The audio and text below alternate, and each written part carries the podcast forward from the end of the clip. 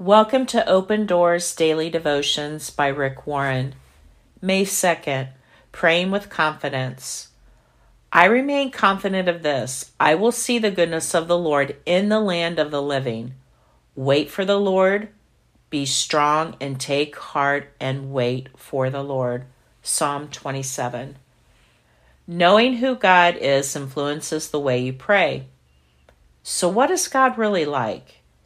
He's all knowing, He's all powerful, He can be everywhere at the same time.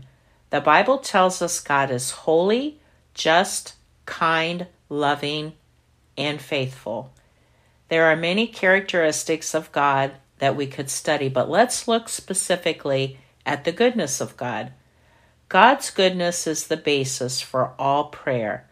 If God is not a good God, then we have no motivation to pray and no hope of being heard. The only reason there's any good in the world is because God, our Creator, is a good God.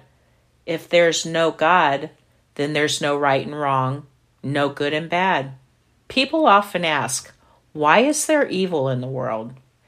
The answer is simple evil exists because God gave us free choice.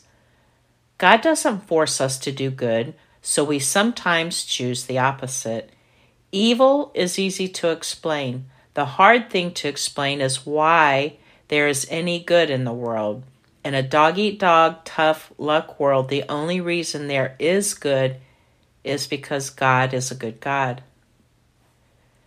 Because God is always good, you can pray with confidence the more you understand how good God really is, the more you're going to enjoy prayer.